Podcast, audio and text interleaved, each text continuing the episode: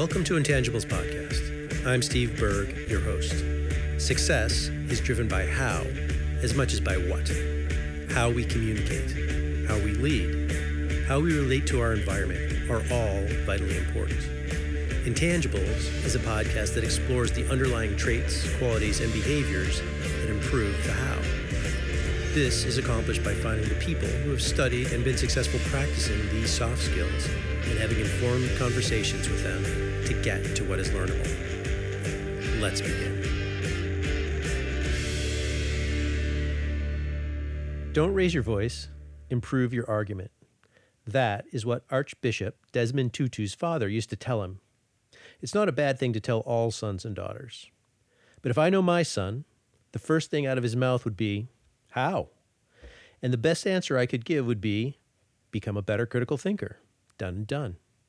Until he comes back with, Okay, how? And with that, I have become the metaphorical Daffy Duck. Ho, ha ha, guard, turn, parry, dodge, spin, ha, thrust!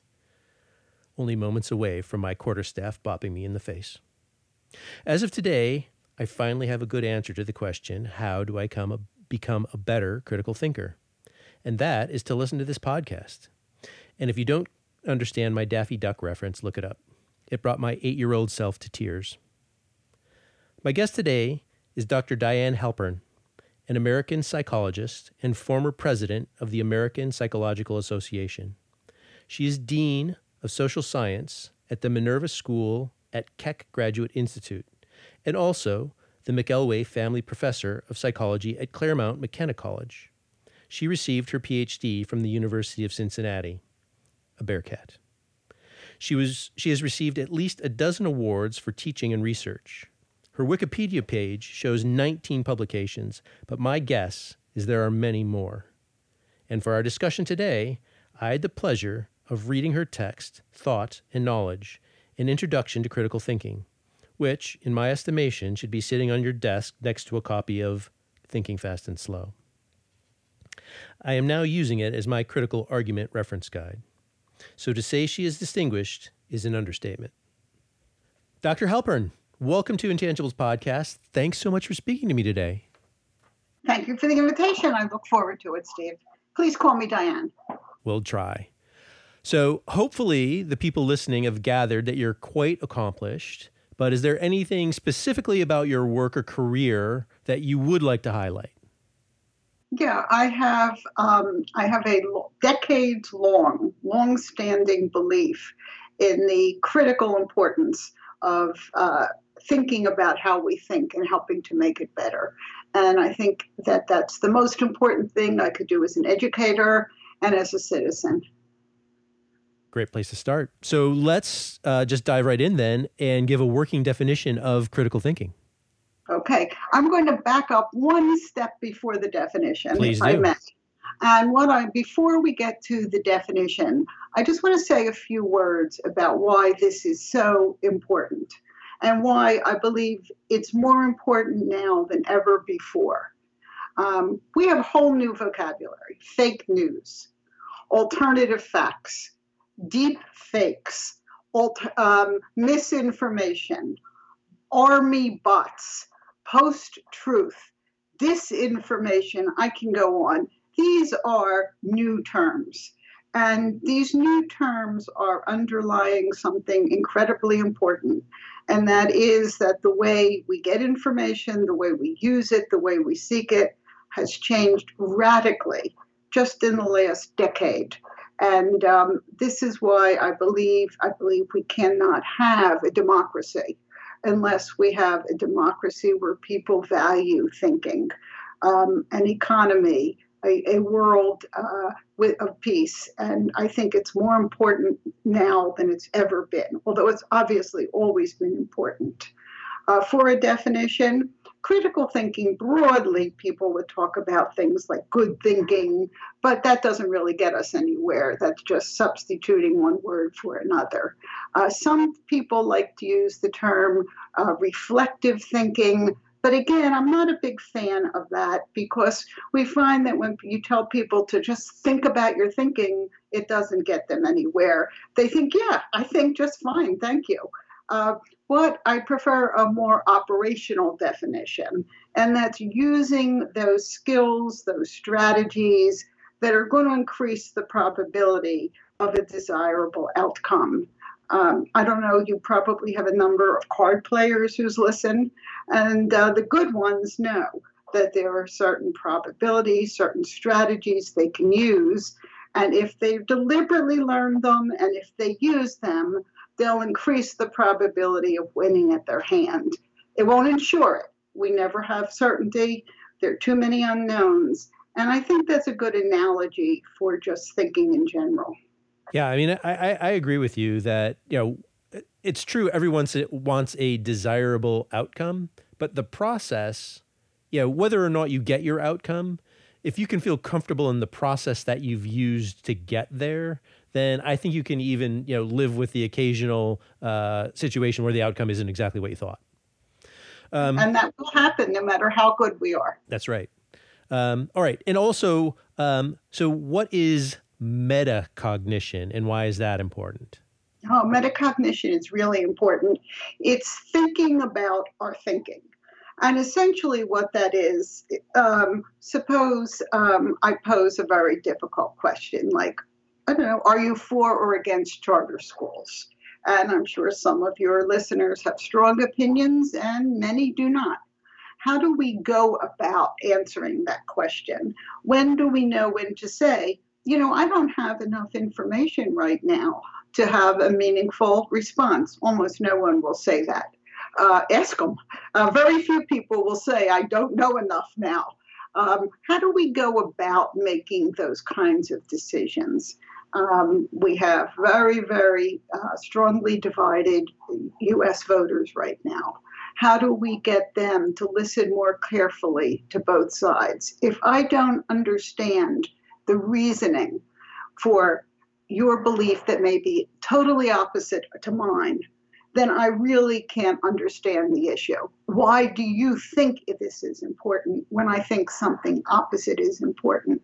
It doesn't mean I'm going to change my mind every time, but it'll give me much greater insight into some of those huge divides politically we have now in our country. Yeah. I mean, I've always thought of it as if I can't understand my own process, how can I make it any better? And, and, and some deliberate thought about your process. Right, right. Right. Uh, okay, so uh, the field of behavioral psychology studies the things that either help us or potentially inhibit us from being naturally good critical thinkers. Um, I, I, I think we need to, you know, I know we've been asking context questions, but I think we need a little bit of context about that broadly. Um, so I'm just going to pause and, and, and get your thoughts. Okay. Uh, when we talk about naturally good thinkers, uh, that's always sort of a loaded term. Um, we do certainly think some things well naturally, uh, but some really require some conscious learning and attention.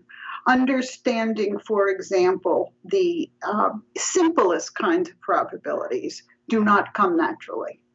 Understanding, um, you know, some of our own biases, unless we get them hammered into us and think consciously i need to correct i need to think that i have these biases it simply doesn't happen um, we find that of course many people are willing to say i have a terrible memory i have never heard anyone say i'm a bad thinker and uh, it has to do with the way we we think we don't get often don't get the evidence we need uh, when our thinking is not optimal because we made a selection and don't know about what we didn't do. Yeah, yeah, yeah. And, and I think you know um, sometimes we have you know based on our existence we've come up with some shortcuts and we're like oh you know if I didn't use this shortcut I, would be paralyzed right so I'm going to use the shortcut I'm going to get there. Uh, that shortcut sometimes works and sometimes it doesn't work right? Absolutely. And you're referring to the basic idea of two systems of thinking. And there's quite a few different theories about two systems of thinking. The most famous is, of course, associated with Daniel Kahneman, who I will say is one of my personal heroes. The guy, he's out, he really is an incredible person. Very kind, also. He always gone out of his way to be kind to me, and you know, he's the Nobel Prize winner.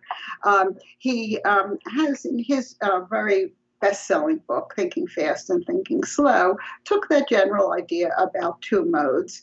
Uh, one is intuitive, one is fast, and one is more deliberative, and one is more slow, slower. And one they inform each other.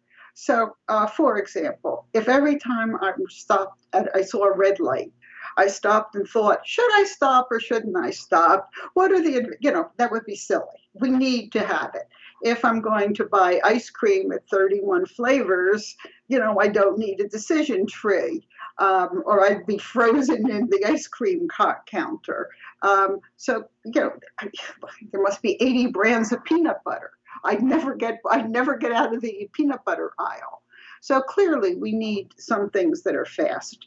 Uh, but sure, sometimes those fast things mislead us, and sometimes they're very useful. Uh, what we need to know is when we're using those shortcuts, called heuristics, uh, those fast shortcuts, those rules of thumb uh, that help us um, un- un- navigate the world, and when it's important enough to slow down and to put in that extra effort. And just one short note I use the term rules of thumb, and I'm willing to bet that you're going to have some listener who's going to be unhappy with that term, and, and perhaps that listener's correct. I'm told that it comes from an old reference that it was allowable to beat your wife uh, with a stick as long as it was no wider than your thumb. Um, not sure if that's the exact reference for it, but if so, I should not have used it. right. Yes. I'm going to go with that as the more generally, broadly understood concept of yes. Eh, it's a generality that people rely on. That's right. And that was a generality that people relied uh, on. Well, that one in particular is not the, yes. Okay. So, so, so, so uh, if the deliberate, slow portion of the system is kind of where critical thinking resides, um, let's talk about what uh, you know some of the pieces of that. So a good critical thinker, I think, will do many things well. Um, you call out uh, a number of things in your writing and research, and and I'm going to list some of them in no particular order. And I have a purpose of doing this, so so bear with me just a second. So sure. um, the you know, one of them is recognize the heuristics, which you you, you briefly touched on just a second ago, and cognitive biases.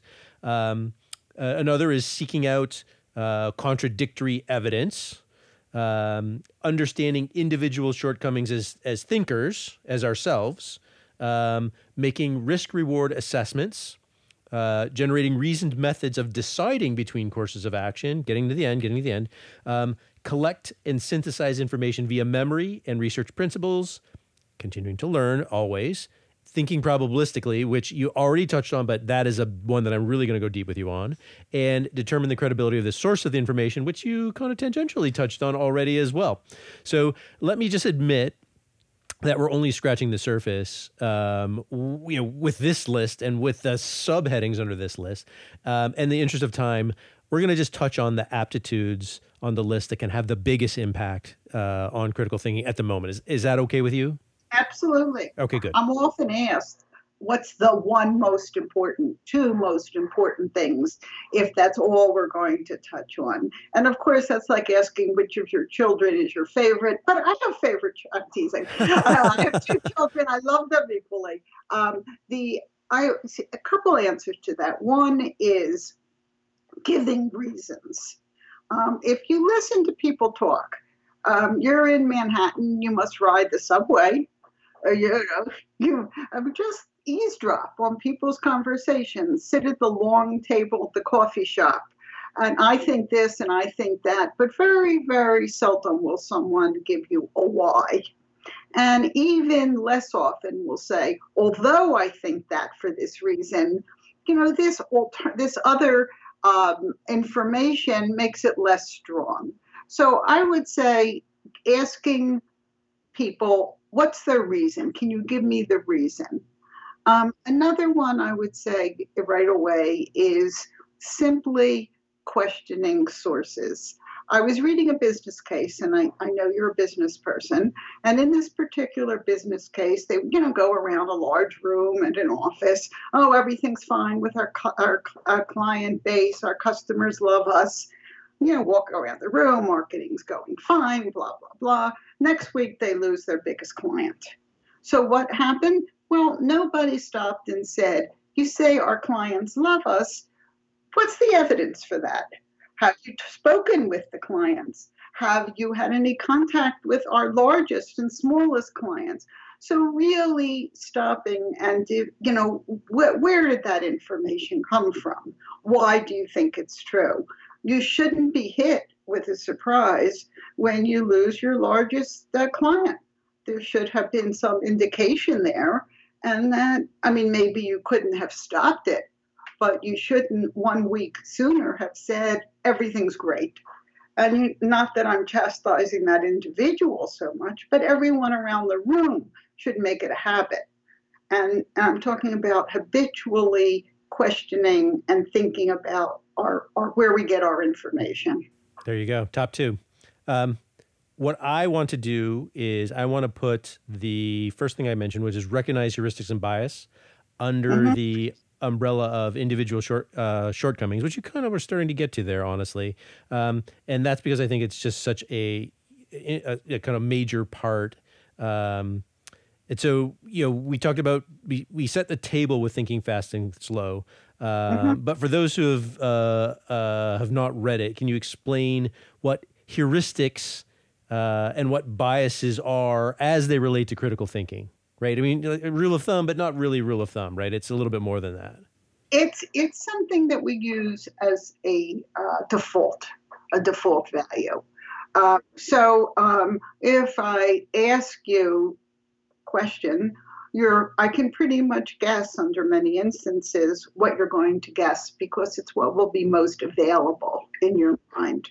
So that availability would be an example uh, so availability has been criticized as perhaps one cause or one reason why um, we have so few underrepresented minorities getting the top awards.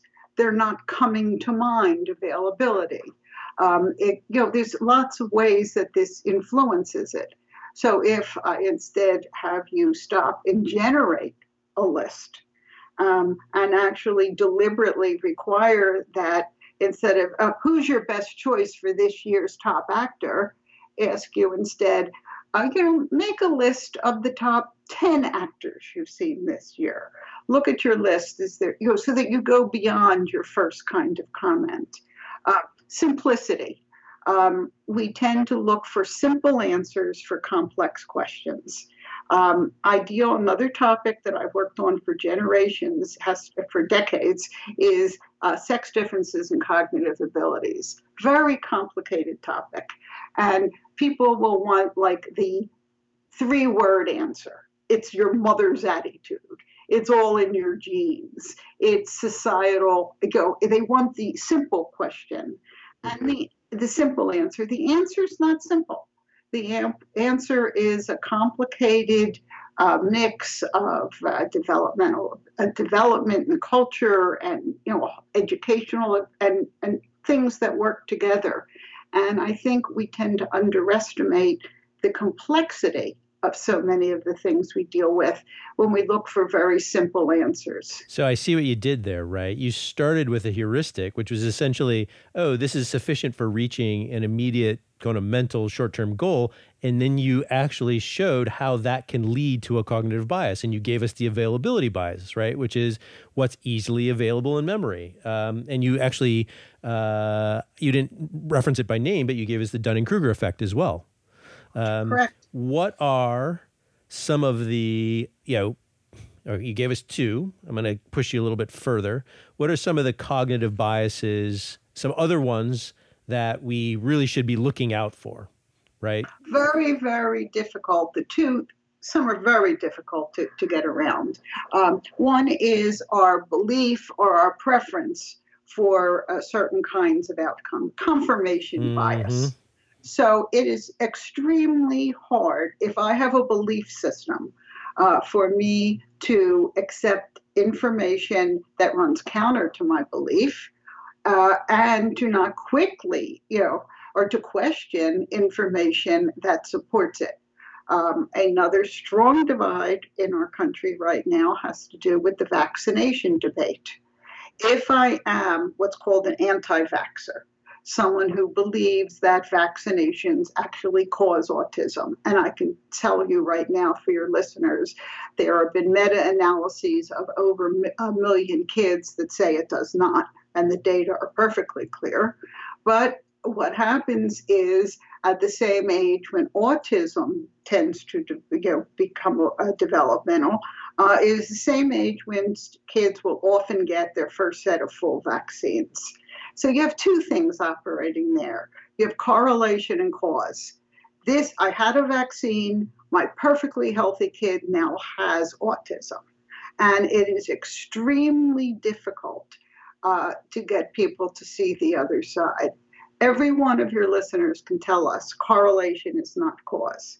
Every one of them can, but when they sit down at their, you know, reading the New York Times and it says, um, kids who go to preschool are better readers in first grade, they automatically think that preschool caused it instead of thinking perhaps, and much more likely, uh, kids who went to preschool are from wealthier homes, they're from homes that have more books, et cetera, et cetera.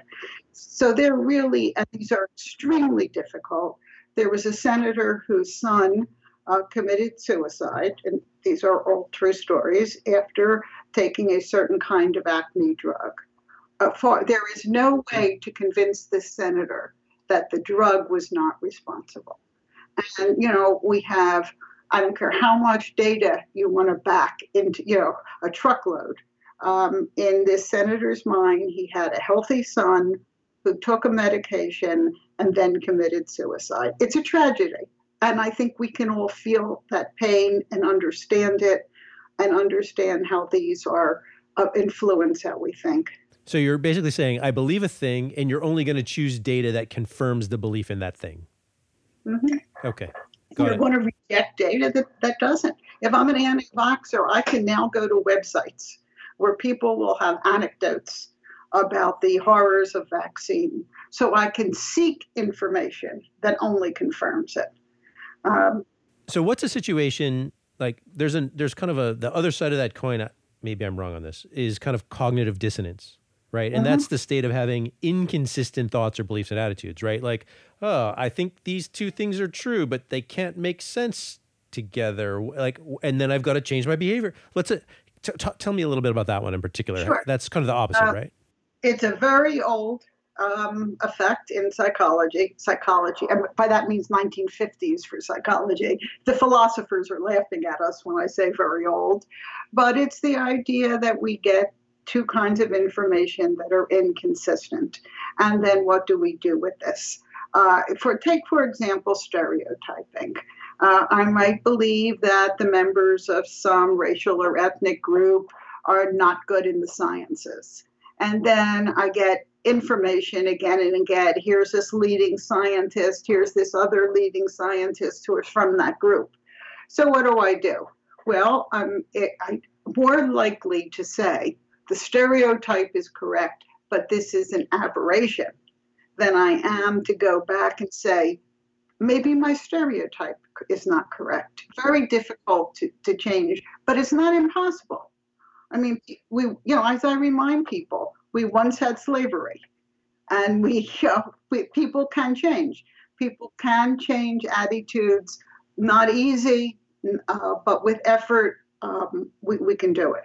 So I'm going to touch on one more and then move on. Um, sure. Uh, the conjunction fallacy, and I always think of the Linda experiment whenever I think of the conjunction of fallacy that everybody loves that one. Uh, for, in case your listeners don't know it, it's the idea that if I gave you a information about some woman you don't know, named Linda, uh, she was a feminist, she was active in the feminist movement, um, and then I give you a sets of examples. You know, what do you think she's doing today?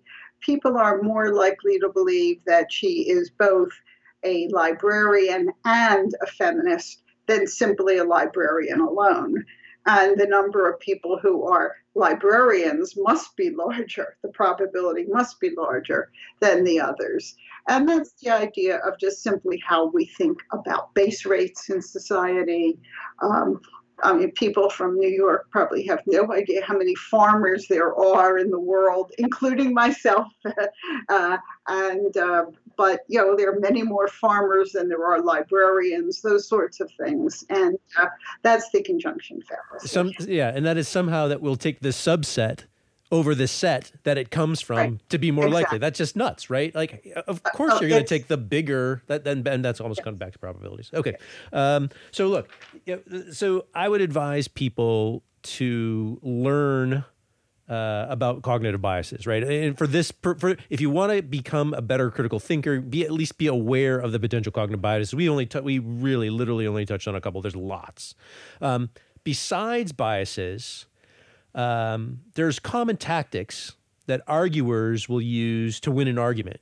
But but the tactics in themselves, they're antithetical to those who are actually trying to um, employ critical thinking to come to a good answer, right? And uh, mm-hmm. we, uh, you, you, I don't know if you're responsible for it broadly, but we think of that um, category as fallacies right? Mm-hmm. We call them fallacies. So let's touch on some of your favorite, or maybe I should say least favorite, depending on how you view them, um, mm-hmm. fallacies. Boy, there's so many. I always have a hard time knowing which are my, some of my least favorite. Uh, certainly, the idea of name calling. Um, the idea of denigrating the source of the information, ad hominem attacks if you are uh, into your Latin. And uh, that's still extremely strong. Listen, we're in the middle of a political season listen to the way names get attached to political figures. Uh, crooked so and so, so that as soon as that name comes up, the word crooked should come to mind. And without even awareness influencing what it is that we're doing. The name calling is, is very, very strong. And the idea is it gets atta- attached and if it's someone for whom I don't have a great deal of knowledge, which is true about a number of the candidates running now, you know, I, I've met some of whom I've never heard before they started running. And uh, so, you know, what are the, the labels that automatically and unconsciously come to mind? Because that's how they have been uh, portrayed or labeled by the opposition. Well, so what I, I always think about that is, like, if I can't attack the idea, then I attack the person. That's always a way to do it. That's always a way to do it. And, you know, sometimes attack the person may make sense. If you are a member of the Ku Klux Klan, I might take some of your statements differently than if I know you're not. Is that attacking the person or is that attacking the underlying beliefs of that person? And each one we've got to think through and figure when is it appropriate. Yeah. Yeah. Uh, any others that you like or dislike? Uh, let's see, there are so many false dichotomies. Yeah. Oh, no, how about slippery slope? That's a good one. That one's if a good one for. That's a as a VC. That's a that's one we think about all the time. Okay, sure. Slippery slope. Uh, if we uh, change our immigrant, if we don't change our immigration laws, then we're going to have people coming from all, and then we're not going to be, then we're not going to be able to feed the country, and then we're going to have, you know, too many uh, immigrants that we can handle, as if there's not a place for a reasonable immigration law that makes sense and doesn't overwhelm us. Um, there are slippery slopes, certainly, is part of every argument for uh, against gay marriage and uh, some of it is is terribly insulting. Uh, if we allow two men to marry, then what are we going to allow? Three men to marry? And if we're going to have three men group marriage, why don't you marry your dog? I love my dog. And you know the idea that and the idea is once we get down that slope, it won't stop. Right. And there are stops right uh, along the way. That was and, the that was a big argument they used against marijuana, right? If you start smoking marijuana, the next thing you're going to do is hard drugs, and then we're going to have a welfare state because everybody's going to exactly. be on hard drugs. Well, that's just ridiculous. Uh, and the and but it appeals to many people. Well, um, it's easy, it, right? It's, it's easy. easy, and it's the idea is that these issues are complex, and anytime you get an easy answer to a complex issue, you should stop and say, wow, is that going to do it? Yeah. Yeah. So, all right. So that's fallacies. Again, a ton of them association effects, whole part fallacies. Uh, we talked about false dichotomies, lots of them. So, uh, you know, again, pick up this book, find the fallacies because it will influence how you allow people to argue points against you, right? Uh, or at, at, very least, how you make your decision when you're listening to somebody else make an uh, argument for or against a thing. Um, okay. So I, all right, half a click back. Now that we know that we've got these things, how does a good critical thinker kind of counter the possibilities that the any of these impediments, whether it's fallacies, whether it's biases, are actually creeping into their thinking process? Okay, they probably are creeping into all of our thinking. so let's just uh, uh, take it as a given Okay. I take it as a given. So let decide first when is it important because this is effortful. This is time consuming. So you want to decide, you know, when are you going to put in the effort and the time to actually think through an issue, and uh, that's a decision. Um, and some clearly need such such decisions. Um, we need to stop and say, hmm, what's the evidence for that? What's the evidence against that? Uh, who should I trust? Whom should I trust? Uh, what makes you a trustworthy person? Um, how do I know a fake news from a real news? And that is getting, that's a whole brand new question. And we, in our new edition of Thought and Knowledge, we have actually whole new sections on this how you would uh, you know track back certain quotations how you would look at a range of political websites uh, if something seems odd why does it feel odd to you um, why why do why is there a growing movement in our country to believe that the earth is flat now you might laugh at that but in fact that has been and every time a rapper and I think rappers' names, uh, tweet something about the earth really is flat, believe numbers go up. Now, why would I trust a rapper's opinion on the shape of the earth uh, instead of, mm, I guess, pretty much most scientists that you, know, you might want to find? Um, why am I listening to, to that? Uh, you know, so that we really have to consciously stop and say, I've got to think about this. And then, no, just saying think about it doesn't help. But what to do to think about it, uh, how to check your sources, um, how to check a variety of sources, um, who is the appropriate authority. This rapper is certainly not an appropriate authority. Yet, it's amazing how many people are willing to believe when this person, you know, raps it. Um, and um, you know, those just a much more stopping, checking, and self asking where did it come from?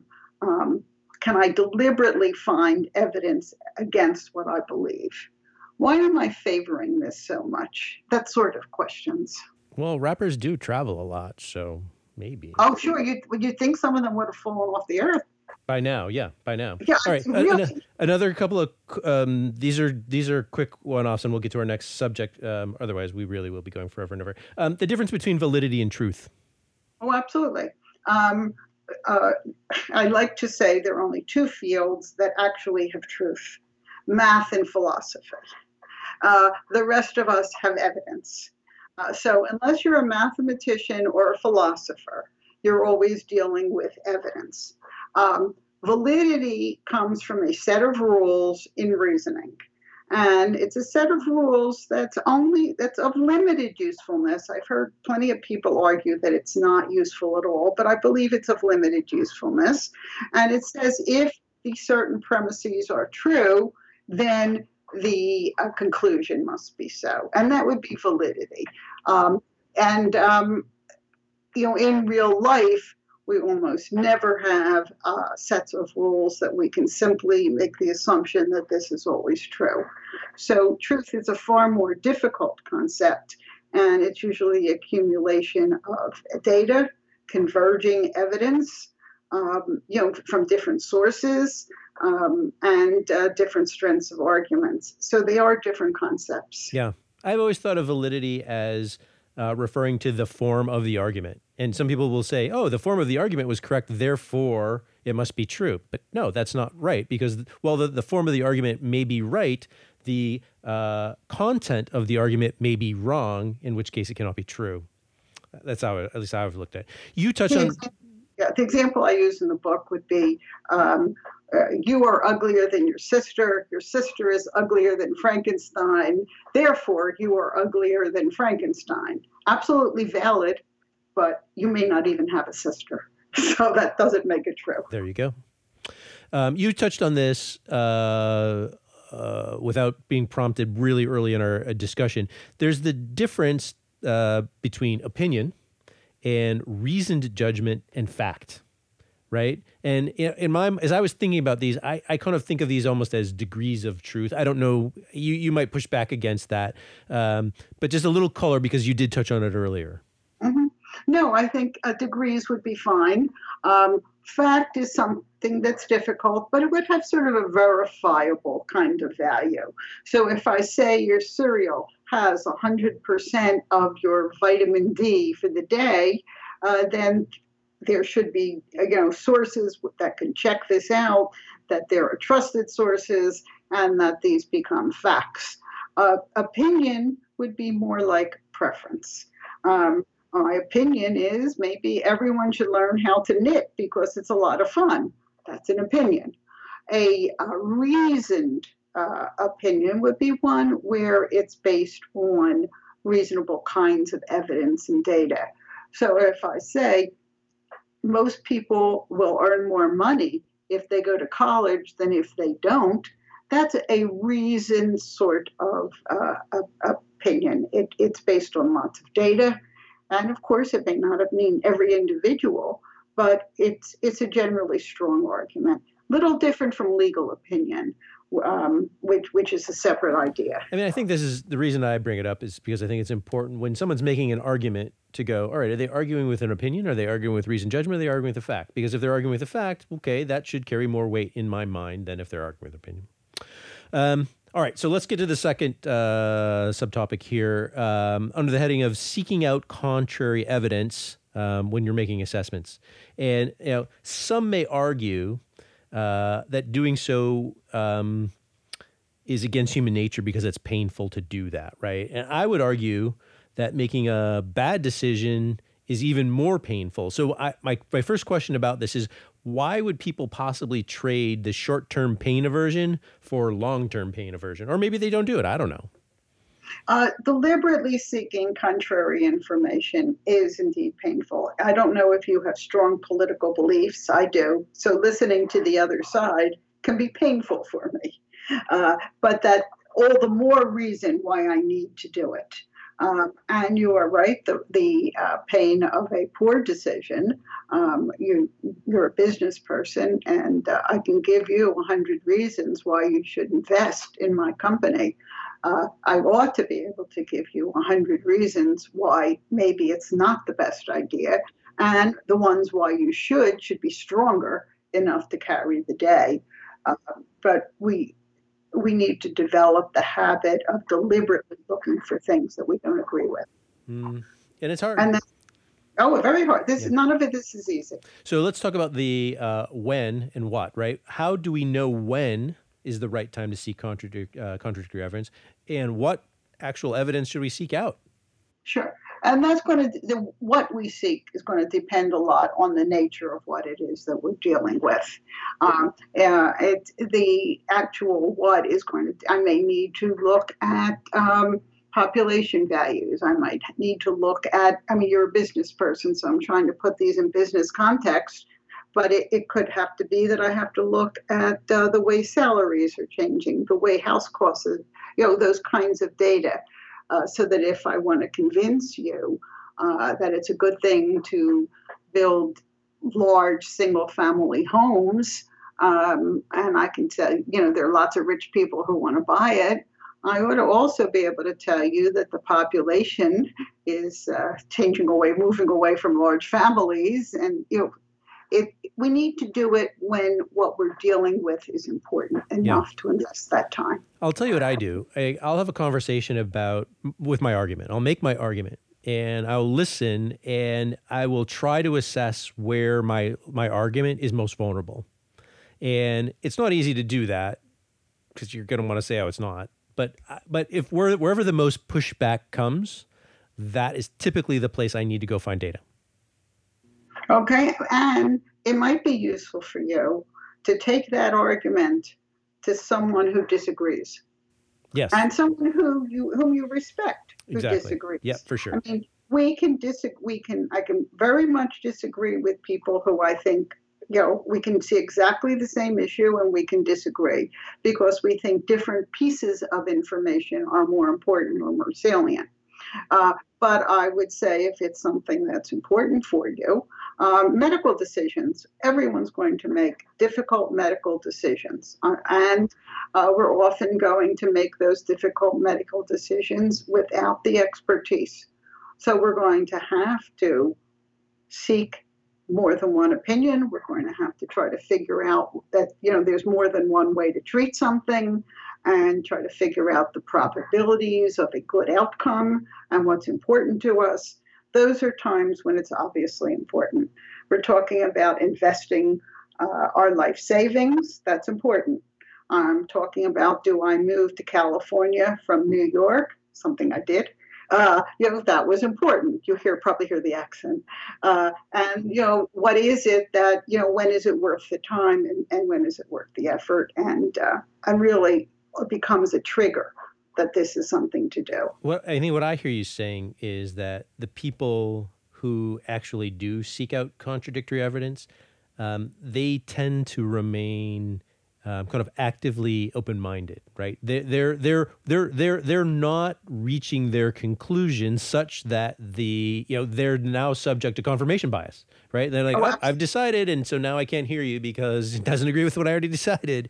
You got to actually yeah. keep your your mind open while you're finding that contradictory evidence to the possibility.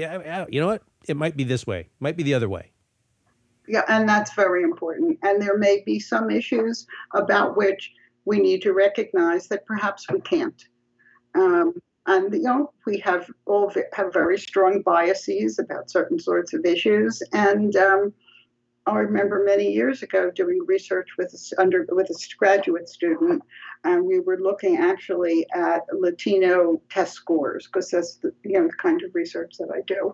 And there was a um, young Hispanic professor, and he said, if I don't get the kind of information I want, I don't know what I'll do. You know, this was a study. And indeed, you know, I think it was very wise that he recognized that and that we talk it through and that we understand that we give voice to data. And, um, you know, and sometimes we get answers we don't like but how do we handle them when it's very close to something that we care about? Well, in the what you need to do is you need to recognize that the the longer term uh, damage or value destruction uh, is certainly greater, uh, even though it's farther out into the future than the near term um, pain associated with it. All right, let's let's swap again topics. Um, I know we were brief on that one, but I want to switch to the heading of um, uh, generate reason methods of deciding between courses of action. Mm-hmm. Um, let's start with the baseline that logic is essentially just the rules for determining valid conclusion, and that pragmatism, not the same, is when we add our own knowledge uh, and and belief, and, and, that's rightly or wrongly to that logic, right? So we've got logic, and then we've got pragmatism. Um, what are some of the methods that we should use uh, to generate reasoned methods of uh, deciding between courses of action?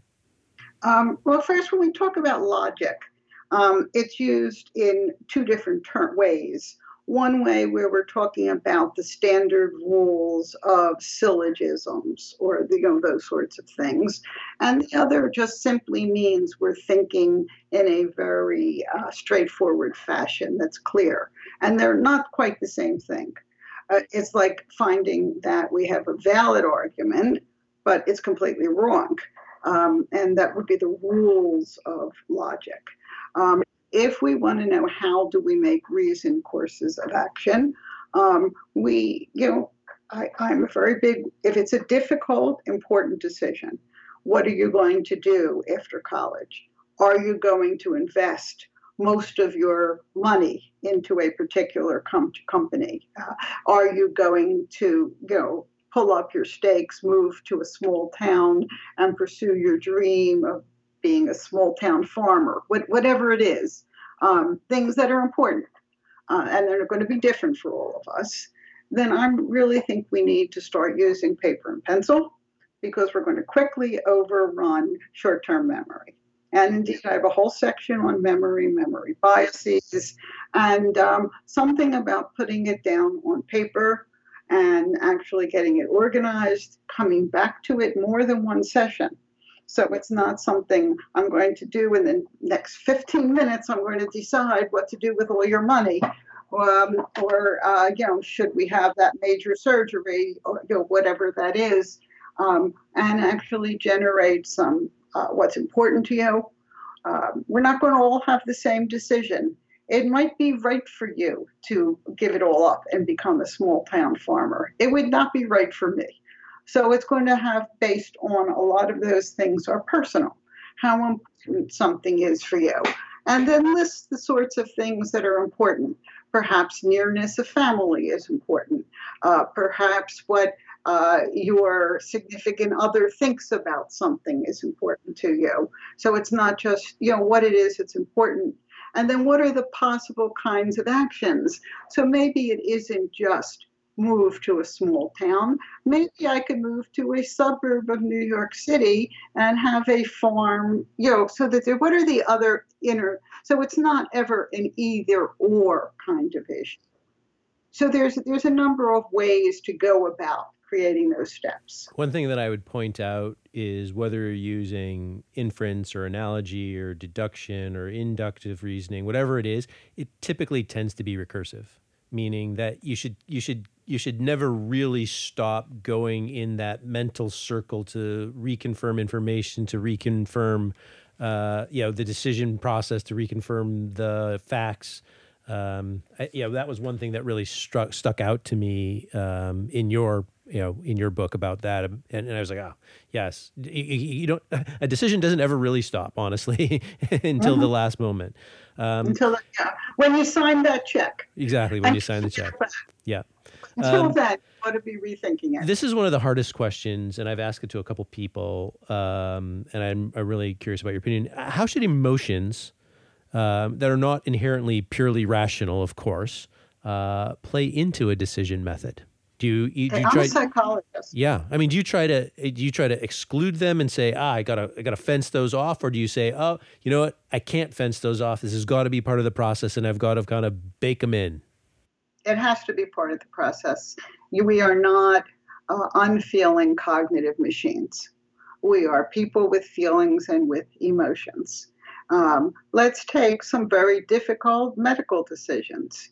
Uh, how I feel about being seriously handicapped, how I might feel about end of life issues. Um, they're not going to be the same. And they are critically important in how I make those decisions. And that's true for almost any of these decisions. Um, when I talk about a desirable outcome, uh, it's going to be different for each of us because we have different things that we care about. Um, you might care a great deal about what your parents think about you. Um, and uh, you might make a decision about your life that will make them proud. And maybe that's what's right for you, um, but it wouldn't mean, make it right for someone else. So we really must put into all those actions, uh, you know, how do we feel about it? And I think that's important. Yeah. Uh, and, and that's why it's hard, right? That's why it's hard because you, it's that's very unquantifiable. Uh, sometimes. But we do quantify it. Uh, in psychology, we have an old saying: if it exists, we can measure it. We measure intelligence, we measure personality. We don't do it perfectly, obviously, um, but uh, I should be able to measure you should be able to think how bad will it be for you or how good will it be for you how important i'm using your parents as an example but you can pick anything that your parents approve of you and and that you know is going to have to be part of how we make our, our life decisions. So we can measure it. Okay this is perfect um, because what i'm going to do now is i'm going to combine two of the other discussion topics the uh, make a risk reward assessment which we talked about at the beginning and think probabilistically which you've already mentioned once and i'm going to combine that into a topic that i think the former presidential candidate andrew yang would approve of and i'm going to call the topic use math Okay, well, he uh, certainly would approve of that. Yes, That's correct. Yes. So, in terms of assessing risk or in, in quantifying emotion, um, what are some of the tools that you would uh, you know look to use, or in, in, if it's a pitfall, that you would actually look out for? Okay, I mean, I you could certainly sit and make a decision sheet where you actually say, let's say on a scale of one to five, how how important is it that uh, your friends approve of what you do? Uh, and and you know that for some people critical, for others not how important, and let's just, and these are your subjective estimates. Now, um, can we be off? Can we skew it in ways that uh, support what we believe to be true? Sure, but that's part of that process of understanding what's important to yeah, you. Yeah.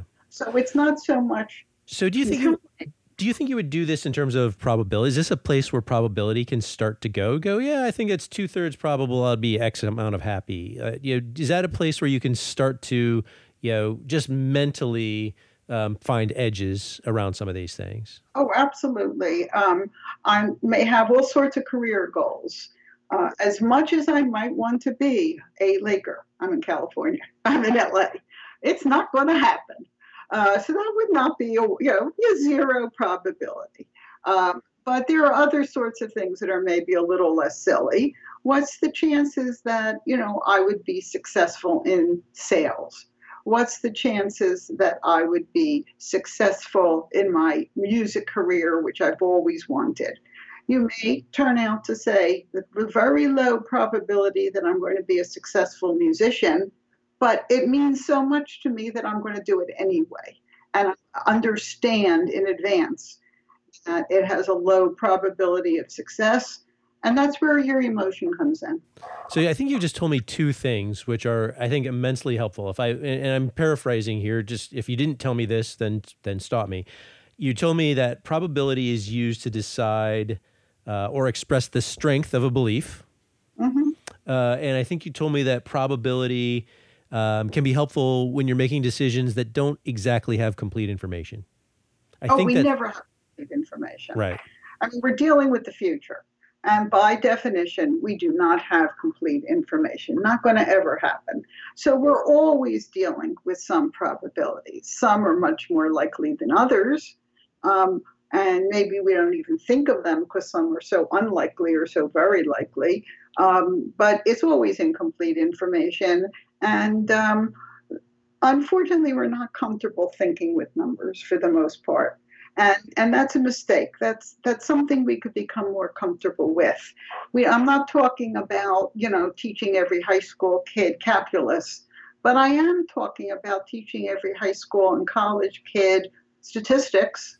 For sure. Uh, instead, um, so that we become much more comfortable with using numbers every day as opposed to our current math requirements, which are perfect for people who want to be scientists and mathematicians and tend to shut out access for a lot of the rest of the world. Mm. So, all right. So, I think we've got a couple of the strengths uh, in terms of the risk rewards. Let, us focus a little bit on some of the pitfalls. And these are, again, I think these are. This is back to your your point you just made about statistics, right? What are some of the, the pitfalls in statistics uh, is that you know facts can be made to lie to us, right? And so, what are some of the ways that facts can be made to lie to us? Sure. Um, that old expression um, about lying with statistics, which is the title of an incredibly good tiny book written in 1954, but still is good, uh, I wish I could do the read a little poem, something about uh, it can make a statistic look like what she ain't. Uh, the way we protect against that is by understanding statistics. Uh, you can be misled if you don't understand statistics. Um, and um, we see this all the time.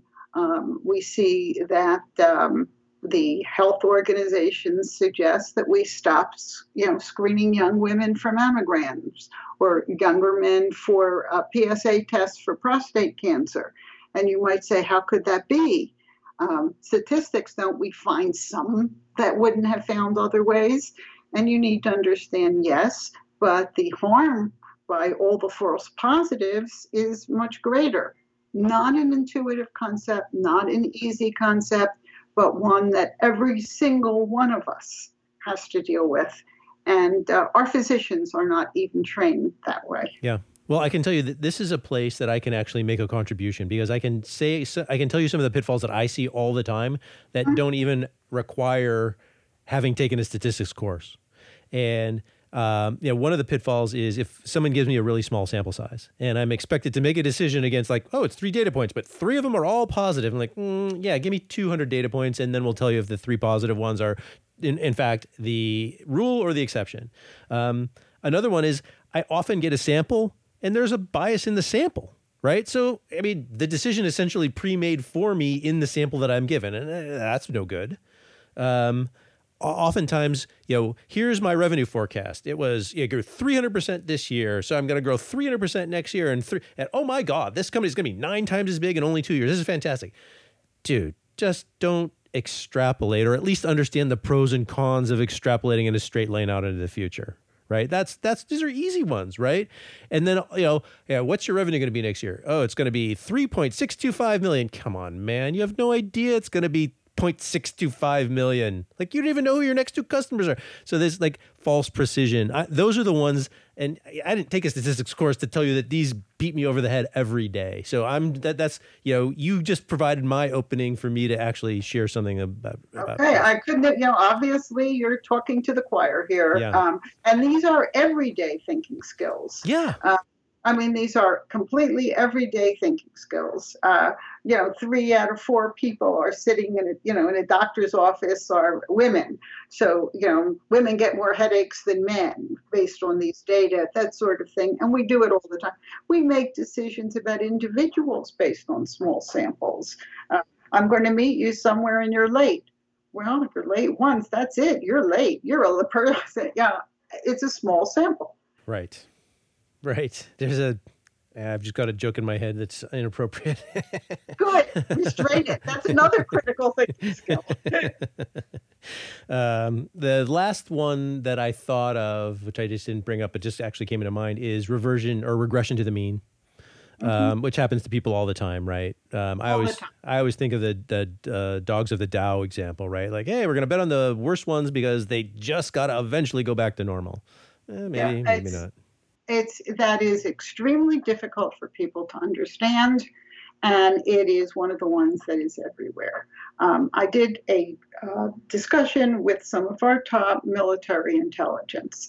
As you might guess, military intelligence are completely concerned with having people who are good thinkers. Good idea, we would all agree.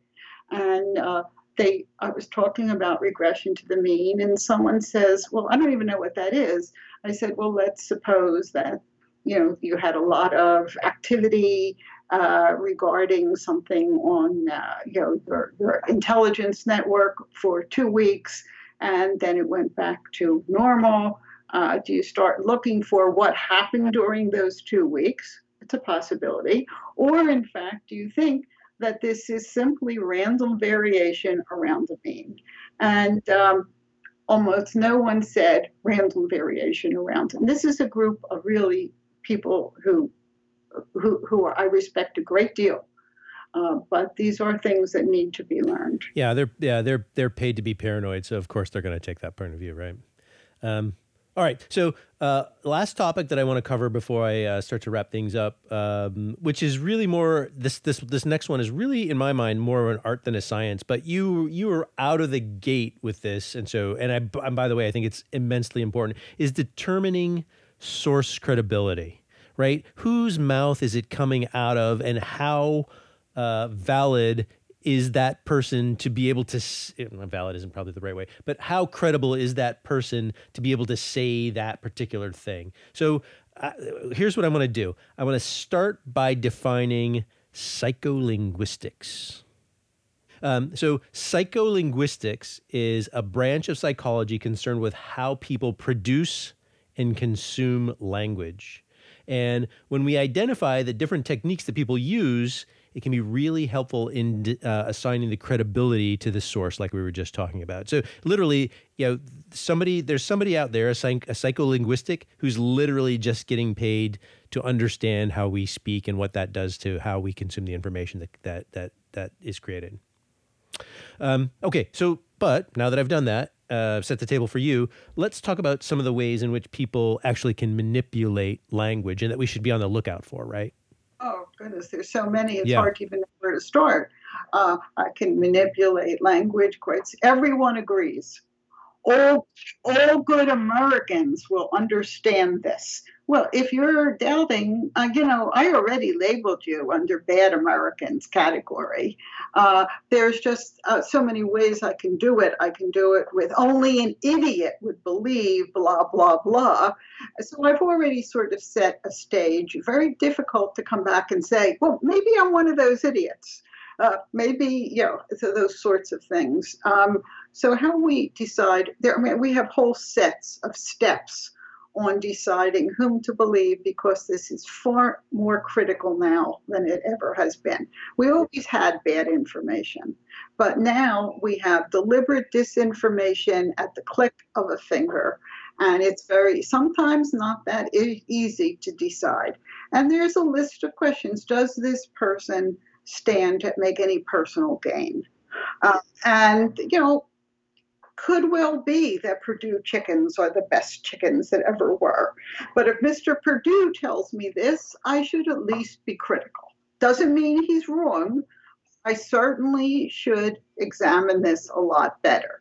Uh, it should be, um, you know, am I, uh, if I, it's really important that, um, you know, we increase funds for the military. May very well be true.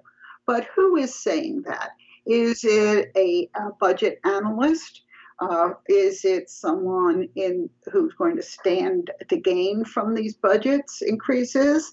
It, you know, what is the thing? What is the rationale for the person who is putting this forward? And can I find alternative views from someone who would be equally credible? And if they're both credible, how do I, you know, pull apart the differences in what they're saying? Are they using different data sets? But um, this is really important now. Um, we have so much misinformation that is clearly influencing elections around the world. I mean, there's plenty of examples around the world where people are deliberately um, making claims that are going to influence how people think and vote. Hey, and, look, it's a science, right? It's yeah, a science. I can I can figure out a way to lead that horse to water, man.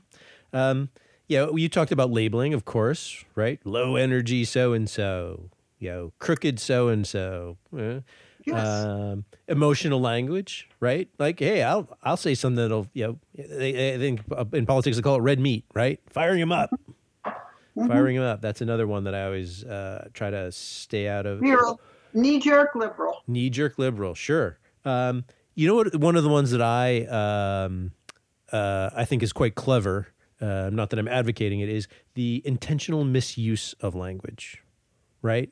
Where mm-hmm. I will say something that you kind of know what the meaning is, but I don't use it in the way that where that meaning is actually the meaning that's being intended right? Or I'll start with one meaning and then I'll get to it, then it'll have a different meaning by the time I'm, you know, use it in the next sentence or something like that. Mm-hmm, absolutely.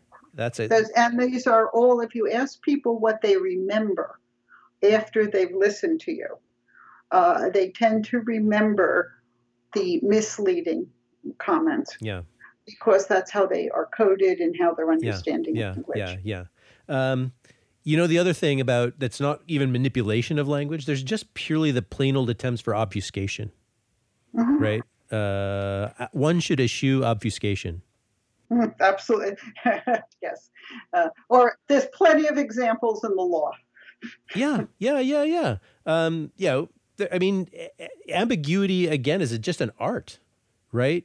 Um, vagueness. You know, I, you, know, you you turn on turn on a news sta- station and just listen to someone say something and go, wait, what did they just say again?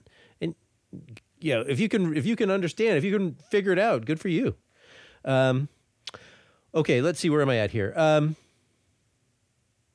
Okay, so let's say that I've got a person that I have decided it may not be the uh, perfect credible source, right? How do I adjust or assign value to this in my consideration, right? Like, how do I, you know, okay, it's a half a click down, it's two clicks down, you know, this person has zero credibility. Oh, it's ten percent credibility. Like, how do I, how do I, kind of calibrate? Have you ever dealt with someone whom you believe lies a great deal? Uh, yes, you probably have. Yes, yes. I, I mean, I, I have. Um, and as soon as that happens, as soon as that discussion starts, you're thinking, I'm not going to trust anything this person says, which is probably too strong. Um, and then it becomes, you know, how much am I willing to believe? Every statement that this person says, I start scrutinizing, um, which is different if it's someone whom I trust.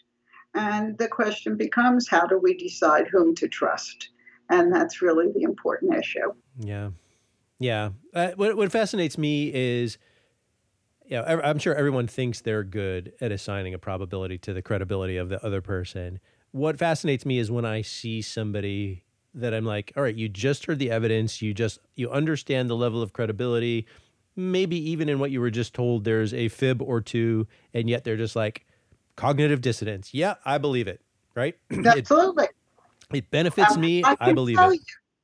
that uh, something is get tell you give you information, tell you it's not true. Come back two days later, you remember the information and not the fact that it was not true. Uh, we have very strong biases, and we can all, I mean, critical thinking development is a lifelong process. Uh, we can all continue to get better. It's not something you have or don't have, but it's something we develop and exists in degrees. And sometimes we're more likely to use them in some contexts than others. Uh, but it's really worth that hard work. Yeah, I mean, so like you just put a fine bow on it here, right? Like we, yeah, we talked about heuristics and biases and fallacies and you know misleading words and you know errors in logic. And so like paying attention to this stuff, uh, learning about it, understanding it in context. Um, if you do that, you can't help but make better decisions. Um, obviously, so you know we talked about a bunch of things. We could have talked about a, a lot, lot more. Is there something about the topic that you would like to address that was just glaringly missing from the things that you know I brought up? Yes, I think one of the most important things is what is the evidence that people can become better thinkers? And that is a critical question. And indeed, in our book, Thought and Knowledge An Introduction to Critical Thinking, we have a lot of evidence. We have lots of references. Are we always successful? No. But there's nothing about thinking that would be different. We, we take math courses in the belief that when we need to use math, we will be better. We take English courses in the belief that when we go to write and speak, we will be better. Are we better all the time? Is everyone better? No. But indeed, if things are done carefully, our assessments are right, uh, we can clearly show gains in thinking for skills that have been taught and learned and rehearsed. And I think that that's a very important piece of evidence because um, I'm asking you to ask the tough questions. You know, can this be done? And um, we can give you pages of references. And sure, there are failures, but everyone calls something different critical thinking. If I merely say you, think hard about it, I'm not going to do it. But if, in fact, I say, here's five skills. Always think, give a reason. Always ask, what's the evidence? Um, we can make a big change. Yeah. And, and so I would say, even if you can make only an incremental change, it's still worth the time.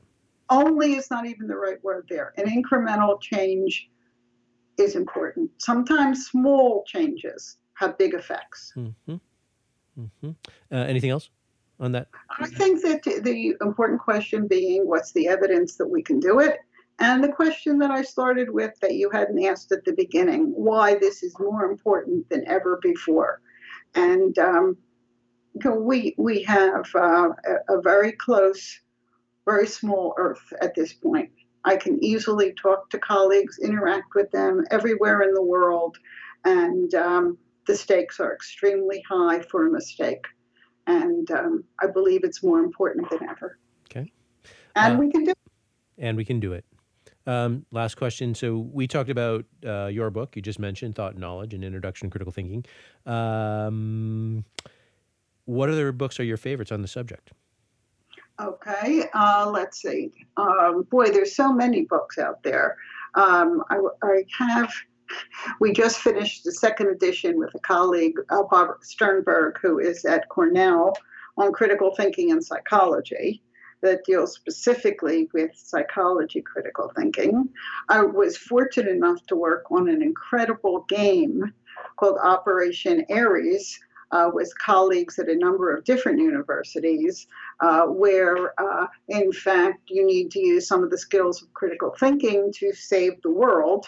Uh, we're being invaded by aliens, and they're uh, and uh, people are in fact are being led to make poor consumer decisions with faulty data uh, you know, how do we save the world? So, you know, it's a really neat game. Uh, you can hunt it down uh, on the internet if you just put in Operation Aries.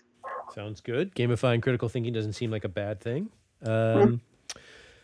Well, Dr. Halpern, Diane, sorry, Diane, um, let's sadly wrap it up here. I, I, I, again, I'm sure I could go on and on. I really want to thank you very much. Um, this is a learned perspective. Uh, it's important. Uh, it's been a conversation that I hope everyone, uh, including my son, can take something away from. So thank you very much. Well, thank you very much. I enjoyed speaking with you. And I'm always available if people want to shoot me a question on email. Ah, so I probably should have asked that. How can people connect you? Oh, easily. Diane.halpern at CMC, my university, .edu. This has been Intangibles you can find this podcast on iTunes, Google Play, SoundCloud, and many other podcast platforms. You can also find it at its home on the web, which is www.intangiblespodcast.com. I'm Steve Berg. Thank you. Keep an eye out for the next episode.